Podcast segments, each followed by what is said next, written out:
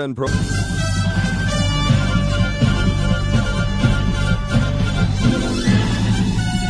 This is Viewpoint with attorney and author Chuck Crismier. Viewpoint is a one hour talk show confronting the issues of America's heart and home.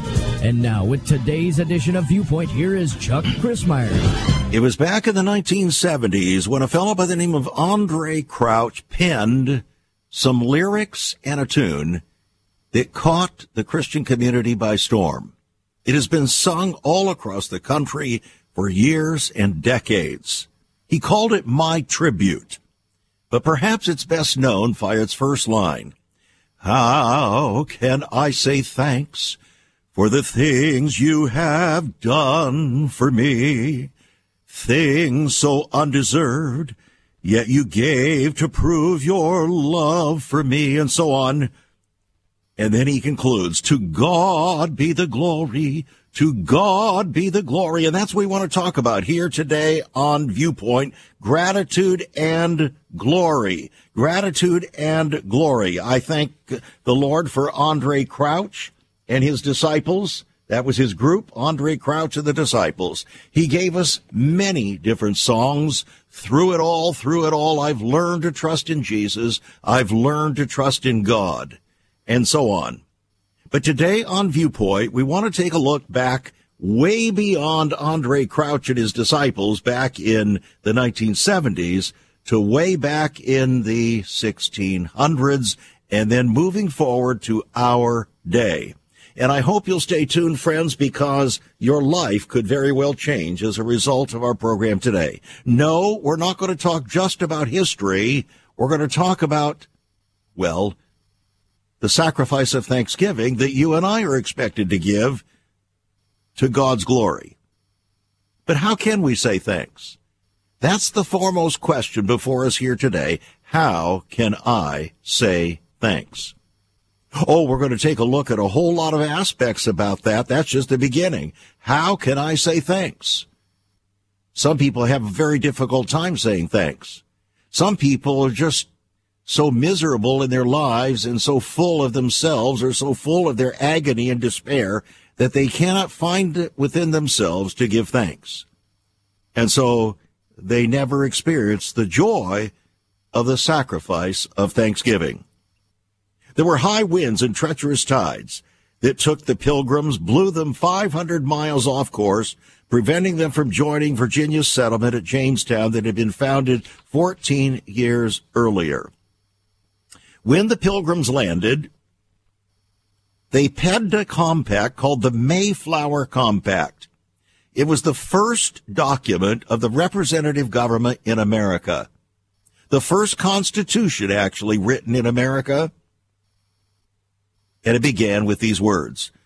In the name of God, amen. Oh, but it didn't stop there.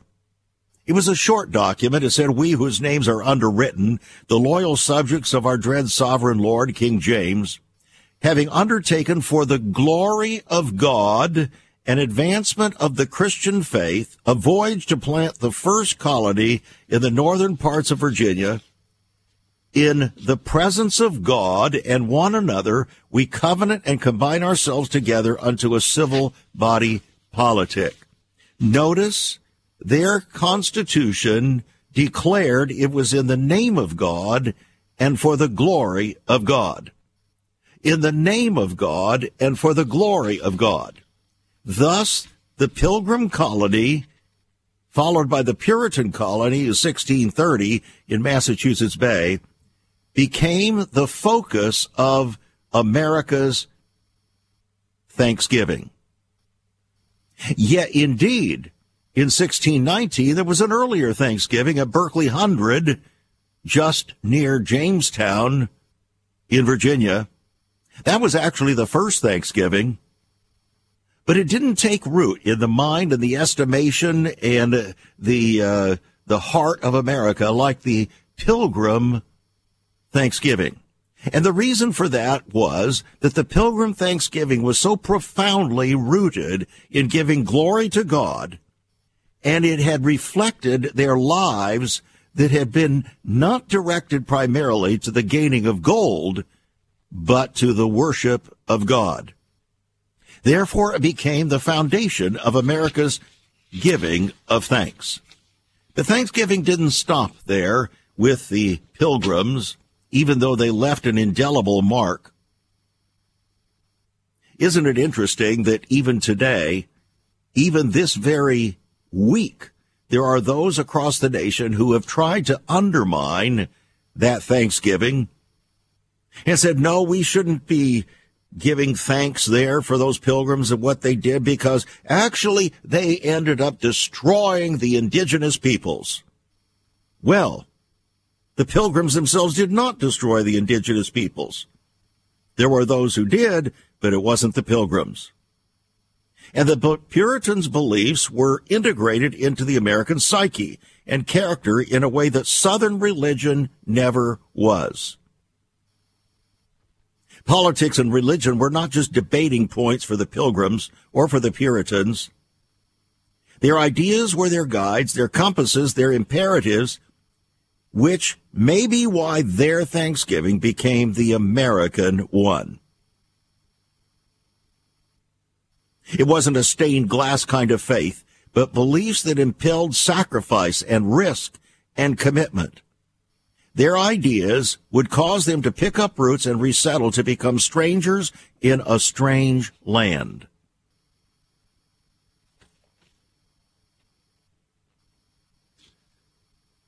I am grateful. I hope you're grateful for what they did, those pilgrims. In 1620, the pilgrims left Holland for England. And then they intended to sail to Jamestown, as we said, but got blown off course to Massachusetts and half of their lot, the pilgrims, died the very first winter. But the next year, with the help of Squanto, the pilgrims had an abundant harvest in 1621 because Squanto and his Indian braves and those that were working with him helped the pilgrims and saved their lives. Helped them to learn how to plant, how to how to provide for themselves. Oh no, it was not some sort of uh, gimme God blues kind of thing that the pilgrims were crying just like Americans are today. They've got the gimme God blues, entitlement mentality. The pilgrims did not have that. They intended to endure and to endure to the end. But God blessed them by bringing along a fellow by the name of Squanto. Pilgrim leader Edward Winslow wrote these words. Our harvest being gotten in, our governor sent four men on a fowling, that we might after a special manner rejoice together after we had gathered the fruit of our labors. Those four in one day killed as much fowl as, with a little help besides, served the company almost a week. Now what company is he talking about? He said, Many of the Indians coming amongst us, and among the rest their greatest king Massasoit, with some ninety men, whom for three days we entertained and feasted. They went out and killed five deer, which they brought to the plantation, bestowed on our governor and upon the captain and others. Do you see the mutuality of that Thanksgiving? God sent Massasoit and Squanto 90 Braves. They celebrated together for three days, friends. And that was the first Thanksgiving. We'll be right back. Once upon a time, children could pray and read their Bibles in school. Divorces were practically unknown, as was child abuse. In our once great America, virginity and chastity were popular virtues and homosexuality was an abomination. So what happened in just one generation? Hi, I'm Chuck Crismier, and I urge you to join me daily on Viewpoint, where we discuss the most challenging issues touching our hearts and homes. Could America's moral slide relate to the fourth commandment? Listen to Viewpoint on this radio station or anytime at saveus.org.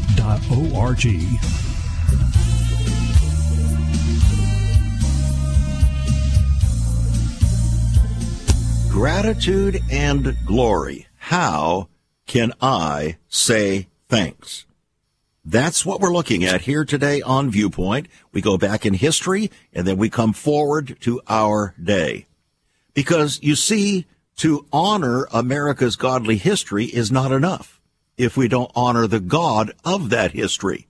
And that's been part of the problem of America for the past 30 years when we began to have an awakening to remember our godly history.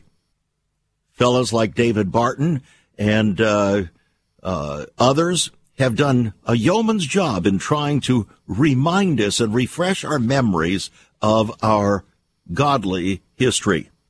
The problem is that in remembering the godly history, we began to idolize it rather than remembering the God of the history. And so we didn't really give him glory. Oh, we were grateful for a godly heritage, but then we just didn't give God glory in the present time for what he was doing in our time. We didn't continually give the sacrifice of thanksgiving, and we didn't recover the attitude of gratitude that the pilgrims had. And we need to recover that, and we can do it right here today. In fact, I dare say that there is someone listening to today's program who will be completely transformed in their own mind, in their own heart, as they begin to grasp the importance, the gravity of gratitude. It happened to me about 20 years ago when the Lord began to speak to my heart and show me the importance of gratitude in every area of life. It transformed everything. It transformed things the way I looked at my wife. It transformed my outlook toward every single person that I came in contact with and toward God himself. Gratitude. In everything, give thanks. Well, after the American Revolution, there was a treaty, a treaty of Paris that ended the Revolutionary War. We're leaping forward a couple of hundred years, 150 years from the Pilgrim's Landing. And there was a fellow by the name of John Hancock. You know, you use the term put down your, your Hancock, your John Hancock here. It means your signature. Because John Hancock signed the Declaration of Independence with the most flamboyant signature of all signers. He said, look, if I'm going to do this, I'm going to stand out we're either going to hang separately or hang together, so I'm just going to sign it flamboyantly. John Hancock. He was the former president of the Continental Congress, then became governor of Massachusetts at the time of the end of the Revolutionary War. And he proclaimed a day of thanksgiving. November 8th, 1783. Here's what he said.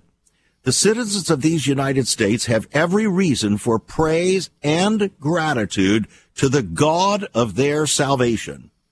I do appoint the 11th day of December to be religiously observed as a day of thanksgiving and prayer that all the people may then assemble to celebrate that he, that is God, hath been pleased to continue to us the light of the blessed gospel that we also offer up fervent supplications to cause pure religion and virtue to flourish and to fill the world with his glory.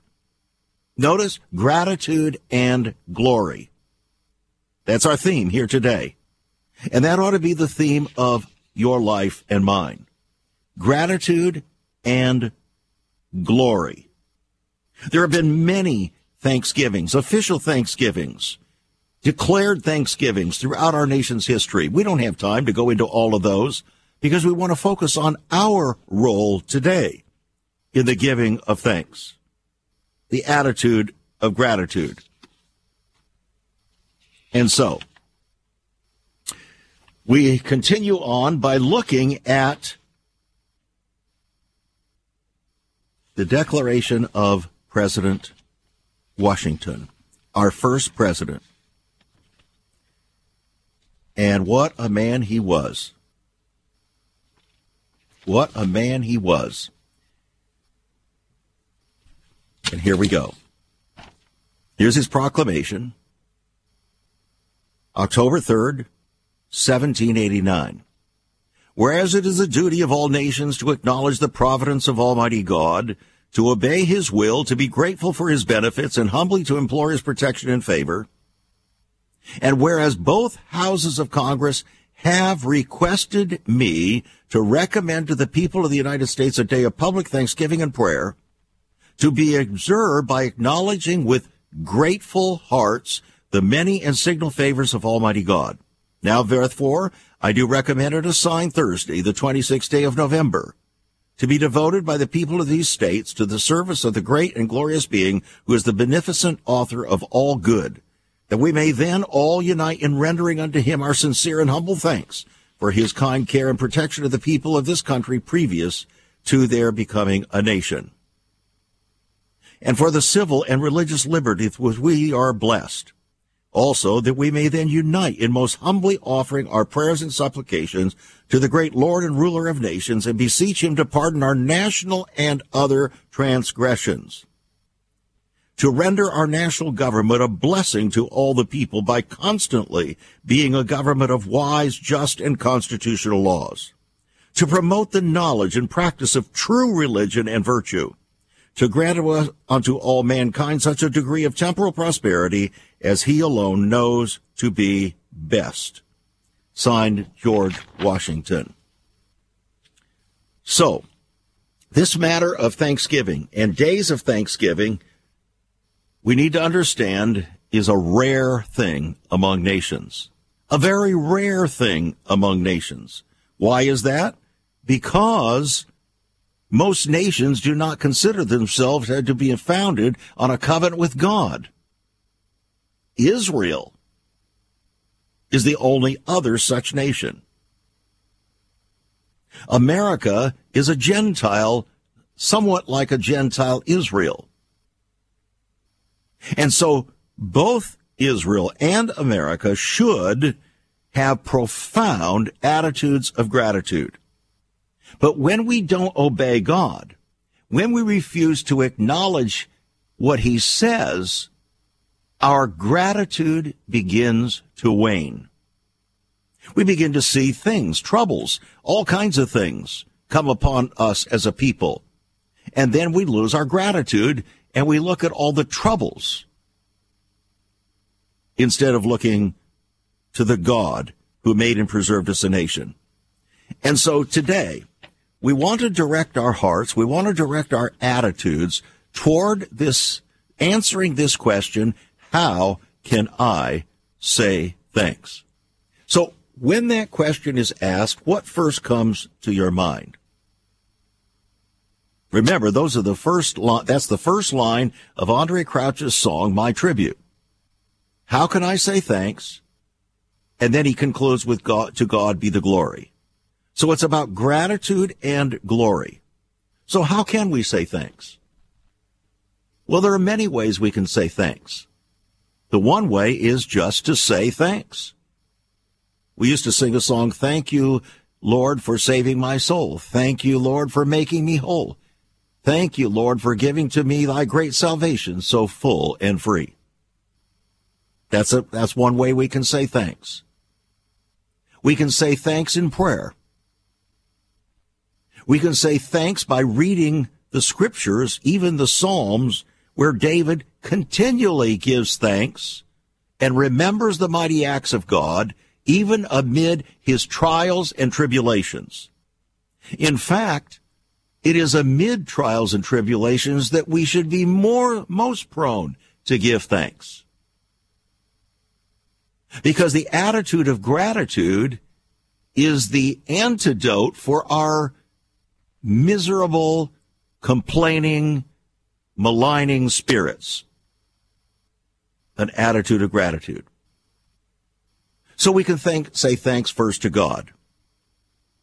And we'll talk more about this. When should we say thanks? Why should we say thanks? What should cause me to say thanks? Where should I say thanks? To whom should I say thanks? And what should I be thankful for? All of those questions here before us today. But the foundation for it is the attitude of gratitude. Isn't it interesting that if you were to go to the Old Testament, you would find that thanksgiving and peace are united together. In fact, they were called peace offerings. The Bible says, offer with uh, Offer your offering with thanksgiving. The prayer of thanksgiving brings peace, the peace of God. Let the peace of God rule in your heart and be thankful, said the apostle Paul. It's the sacrifice of thanksgiving. When you offer sacrifice of thanksgiving, offer it at your own will. And I will offer to this, uh, the sacrifice of thanksgiving, said David in the Psalms. What did Jesus do? He gave thanks. In everything, Paul says, give thanks, for this is the will of God concerning you. In fact, it's only, it's the only place that I can remember where something is specifically said to be the will of God concerning you. Gratitude, thanksgiving. Offer unto God thanksgiving, said David. Let us come together before his face with thanksgiving. Let us enter his gates with thanksgiving and into his courts with praise. So praise is one of the ways that we give thanks, isn't it? Another song says, give thanks with a grateful heart. Give thanks to the Holy One. There are a number of songs like that. We don't sing too many of those anymore. Maybe that's indicative of what's happened to our hearts. The lack of gratitude is revealing the lack of our tight relationship with the Lord. So if you want to have a tight relationship with the Lord, you must establish an attitude of gratitude. It's got to be an integral part of your very life and being. I discovered that after 30 years of being a Christian. The absolute importance and necessity of gratitude. Oh, I knew about Thanksgiving and everything, give thanks and so on. But there was something that was revealed, the depth of the importance of gratitude. And that's I hope what you will gather together, uh, gather from our conversation here today. How can I say thanks? Another way that I can say thanks is through my obedience. When God tells me that he wants me to do something and I say that I appreciate him, that I love him, that I want to serve him, then why is it that I don't obey him? Why is it that the word obey has become a virtual four letter word in the church today? Obviously, we're not grateful. Because if we were grateful, we would do the will of him that sent us. Jesus was known to do the will of him that sent him. Why? Because he gave thanks to the Father. He obeyed in everything. So one of the most important ways that we can demonstrate gratitude to God is by our obedience.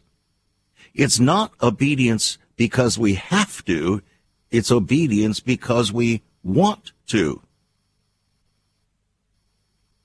So we need to change our want tos, right?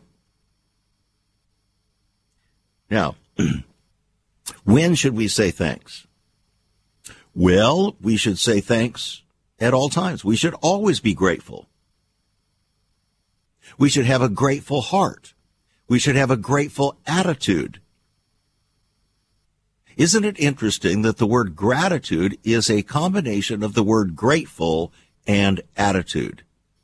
It's a, a, a grateful attitude called gratitude. And it's probably the best expression for Thanksgiving. Thanksgiving is what we do, what we give. Gratitude is who we are.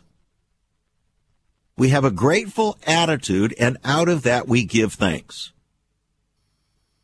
If you're not prone to give thanks, you don't have a grateful attitude. So under what circumstances should we be grateful? Well, remember the pilgrims? Oh, yes, the pilgrims. They started out with about a hundred some folk on board, and they ended up at the end of the first winter with 53.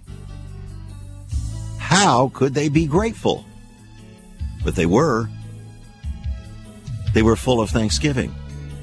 That's one of the main reasons why that Thanksgiving has become the lodestone of American life and Thanksgiving.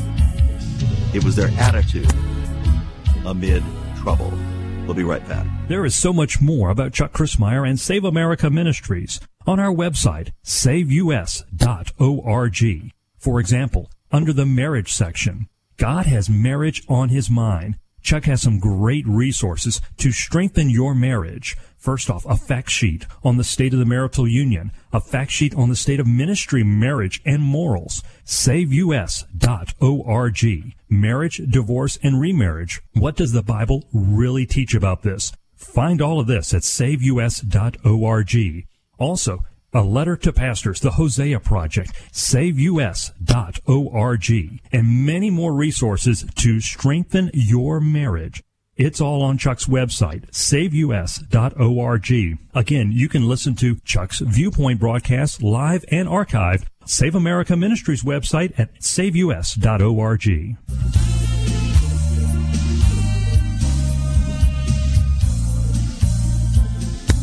Gratitude and glory. Recovering the attitude of gratitude, the sacrifice of thanksgiving. So we ask ourselves, how can I say thanks? It's a rhetorical question. How can I say thanks? We've answered that in the uh, the second section of the program here today. Now we're entering the third iteration of the program, and we ask the question: When should I give thanks? Well, I should give thanks at all times. The Bible says His praise should continually be in my mouth. I will thank the Lord at all times. His praise shall continually be at my mouth. Are you thanking the Lord at all times or just when you feel like it? See, one of the problems is that we think we're supposed to give thanks only when we feel like it. That we're only supposed to have an attitude of gratitude when everything seems to be going hunky dory. No. As a matter of fact, David, over and over again in the Psalms, revealed that the time to give thanks and gratitude to God is not necessarily when everything is going wonderfully. It's when your enemy is coming in like a flood and you're giving praise to God and you're thanking Him for the privilege of serving Him and thanking Him that He can be trusted as God who has made promises that He will keep His word and we thank Him for it. It's called the walk of faith. How about other people? You see, if we're thankful to God, we're going to be thankful for, to others. We're going to be thankful first in our, fi- our families. We're going to be thankful to our spouses. And we're not going to just feel thankful. We're going to give thanks. Now, how do you give thanks to your wife or how do you give thanks to your husband? You tell them, I am so grateful for. You can say, I'm so grateful for you. That's a good start. But it's not enough. We need to articulate our gratitude concerning specific things, certain character qualities, things that were done that we appreciate. It needs to become a way of life. If you want to get in a rut, then get in the rut of giving thanks, of gratitude. and I'll tell you, it will change your life. Give thanks and express gratitude to your children. Not about how great they are, but the things that you see in them that bring glory to God and that can be a blessing to them to help them to see their role as they're growing up to become young men and young women who will please the Lord and do his will. You see, we want to keep the folk, the main thing, the main thing. We don't want our expressions of gratitude to be focused on pride or issue out of our personal pride. We want them to issue out of a true and honest attitude of gratitude. And so when is that appropriate? Everywhere we go. Everywhere we go in the most mundane situations, like going to the post office. Have you ever expressed gratitude to the clerk at the post office? Even when they were having a hard time? Have you thought about that? The clerk at the grocery store, in situations where somebody is serving you. Today, I called to verify with our uh, gardener that takes care of our property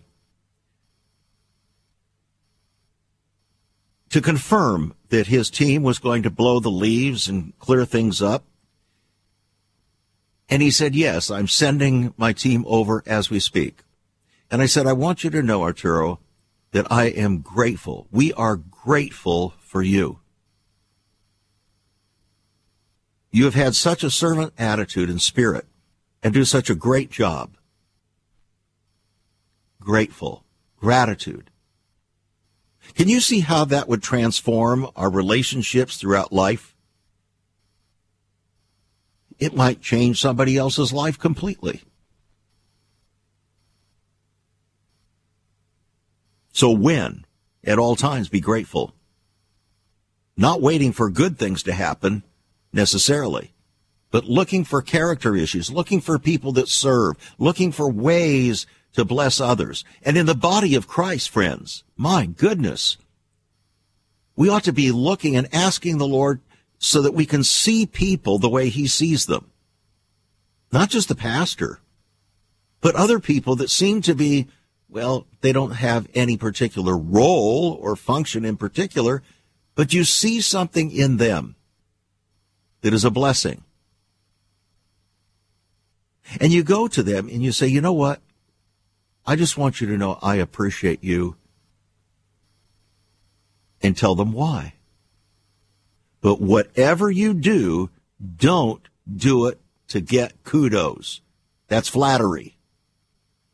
And flattery lays a snare.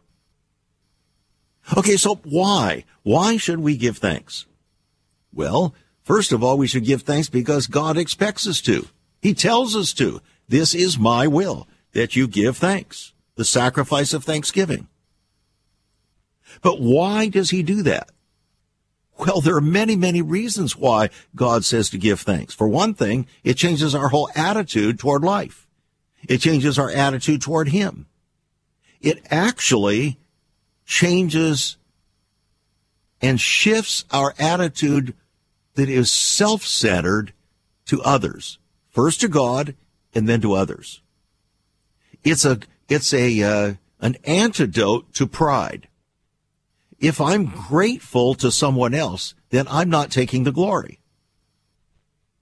If I'm grateful for what's happened in my life, for what's happened in various aspects, then I'm going to give that gratitude, that glory to somebody else. I'm going to give it to God. I'm going to give it to those that have helped. I'm going to give it to others in my sphere of influence. Not only that, friends, but now there are studies out there that are saying just in the normal course of things. Here's one. Gratitude can make you more patient. Gratitude will improve your relationships. Gratitude can help you sleep better.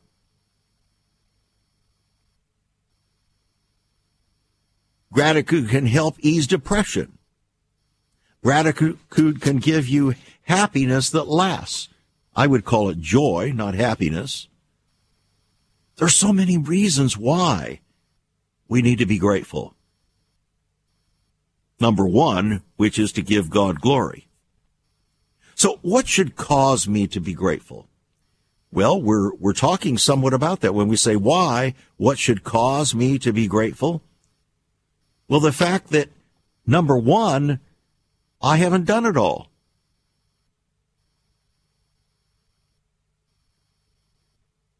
Now, there was one thing that, uh, and I want to be careful here, when Barack Obama, uh, our president then, uh, said something to the effect of, uh, well, you didn't build that. Well, to a certain extent, that's true. We should be grateful for those who have gone before us, our forebears, that have done this, that, or the other, that have risked their lives, that have uh, gone to great effort to uh, to improve things in our lives. We can be grateful for that. There is a danger. I, I, I, I must be honest with you about this. There is a danger in too much hyper individualism. Individualism, yes. In other words, we get with it and we're going to produce, we're going to work, we don't have a sense of entitlement, and yes, we're going to make a difference individually. But also, hyper individualism brings pride. It's like the, the man of La Mancha. I can save myself. No, you can't save yourself. You need God.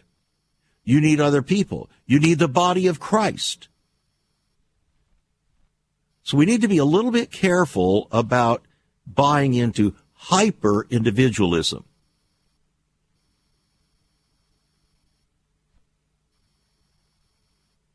What should cause me to be grateful? My goodness, where do, where do we start? Just about everything in life should cause us to be grateful.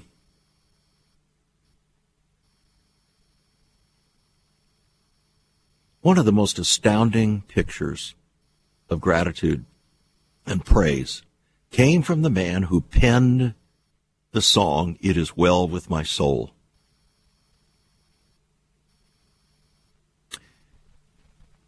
How in the world could he say it was well with his soul when he had lost his entire family at sea? It, that was the context in which he penned those famous, that famous song, It Is Well With My Soul. When sorrow attends my way, when sea billows roll, it is well with my soul. We need to come to the place where we can give grat- gratitude even in the midst of trials and tribulations. In fact, if we don't learn to do that now, when are you going to learn to do it? When are we going to learn to do that when the tribulations and trials increase dramatically? We ain't seen nothing yet. We think we've seen horrors around us, and yes, we have. The whole COVID thing, the mandates, all of these things. Wars and rumors of wars and threatens and taking away freedom and so on. But we still have much to be grateful for, and in the midst of it all, we need to be grateful and to give thanks with a grateful heart. And to bring glory to God because we realize that we're strangers and pilgrims upon this planet. Just like the pilgrims were. Just like Abraham was when he left Ur of the Chaldees. Strangers and pilgrims. And we still give thanks. The next question we're going to answer is where should we give thanks? To whom should we give thanks? What should I be thankful for? Recovering the attitude of gratitude. Gratitude and glory. Right back. Have you ever considered what the early church was like? Many people are developing a heart longing for greater fulfillment in our practices as Christians. A recent study showed 53,000 people a week are leaving the back door of America's churches in frustration.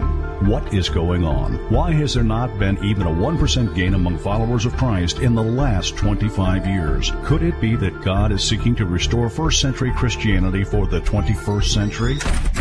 Jesus said, I'll build my church. Is Christ by his Spirit stirring to prepare the church for the 21st century? The early church prayed together and broke bread from house to house. They were family, and it was said by all who observed, Behold how they love one another. Incredible. But the same can be found right now. Go to saveus.org and click Cell Church. We can revive first century Christianity for the 21st century. It's about people, not programs. It's about a body, not a building. That's saveus.org. Click Cell Church.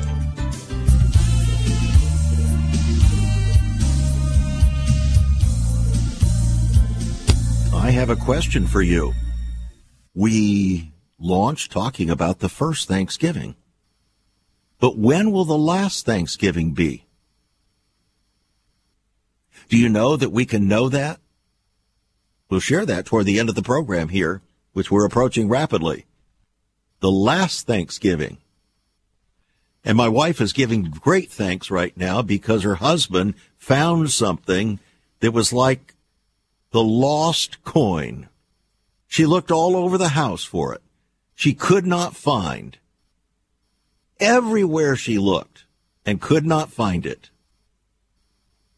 And yet her husband found it. I'm sure she is profoundly grateful.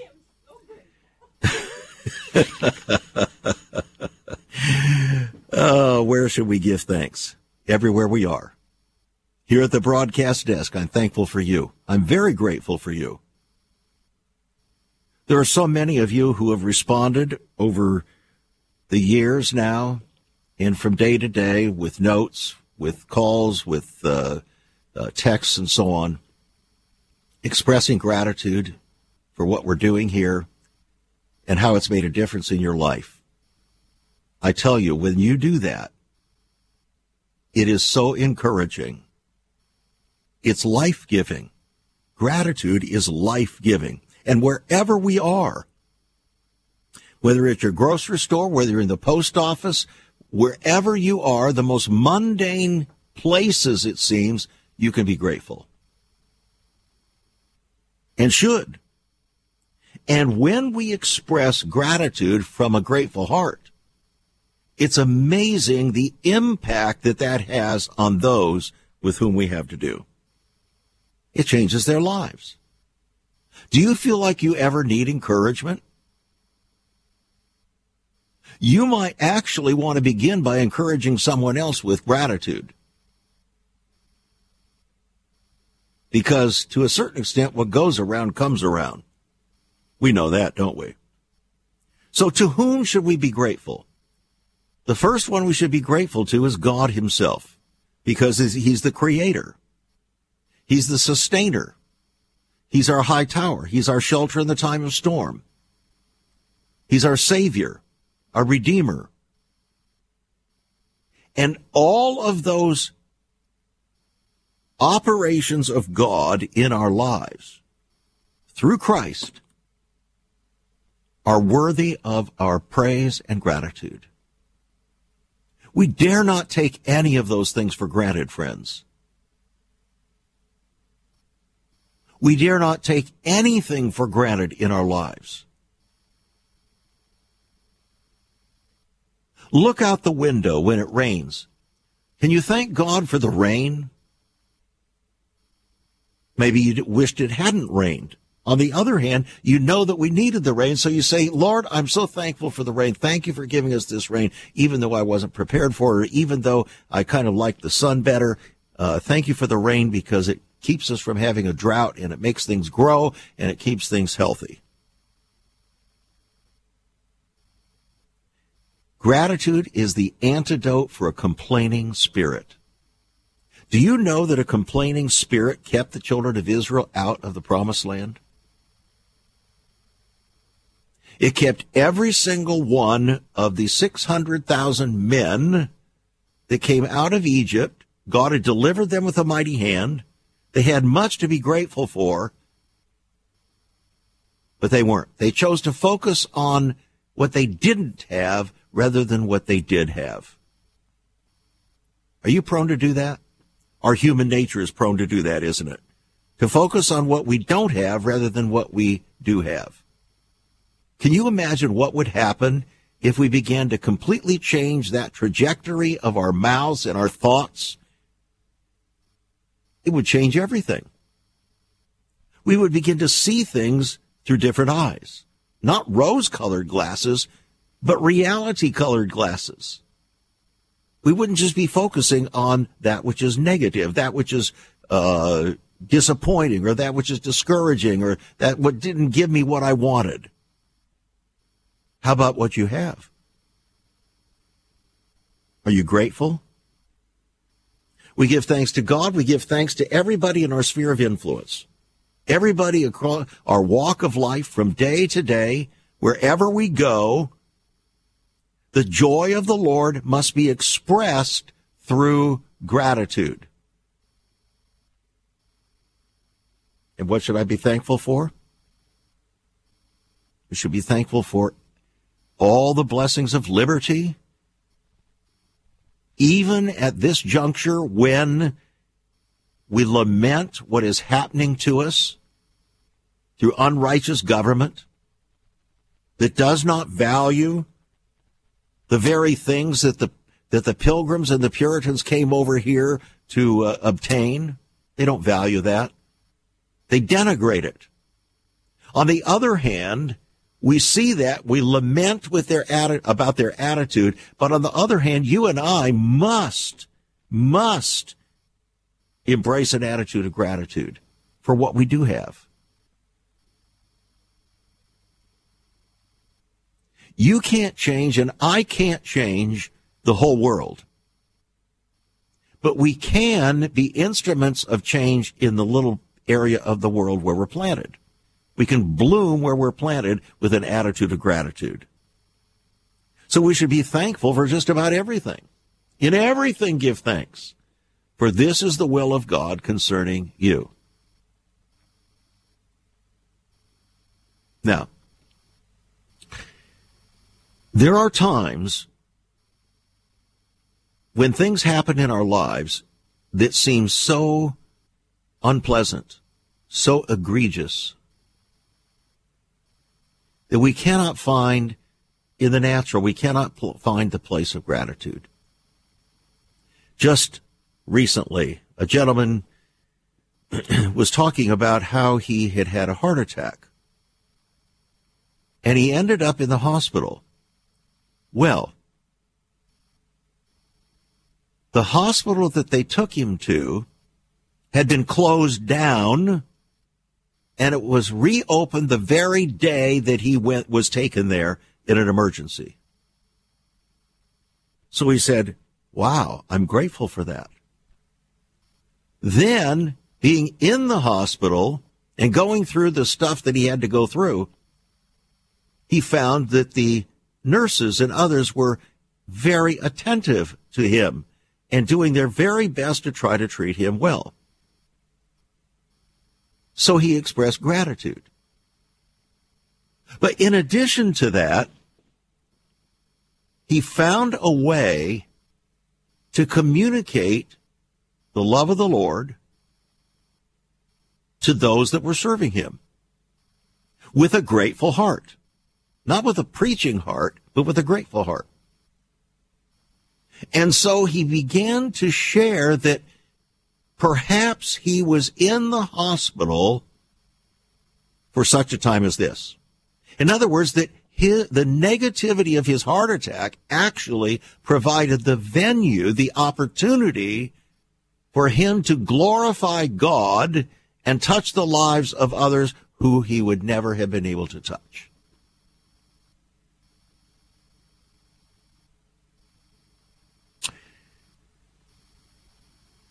Little Dove McGowan, they called her Little Dove. She was a princess in the uh, uh, Mattaponi Indian tribe here in Virginia. Joined me for the National Day of Prayer a number of times when I was the chairman of the National Day of Prayer Task Force for Virginia. And uh, she once shared publicly, she said, You know what? I am so grateful that the white man came here. Yes, I know that the white man uh, did not always do things well or right, and that he caused some problems for my people. But she said, if it had not been for the white man coming here, I wouldn't be before you today giving glory to God and honoring Jesus as my Savior. Do you see what gratitude does? It opens our minds and our hearts to the bigger picture from God's viewpoint. So we're not always looking at our little myopic view, our, our little pity party here. Woe is me. It allows us to see a much, much bigger picture. So, friend, who knows but what you're called to the kingdom for such a time as this? Maybe whatever you're going through, maybe God is calling you to have an attitude of gratitude such that it will touch the lives of the life of someone else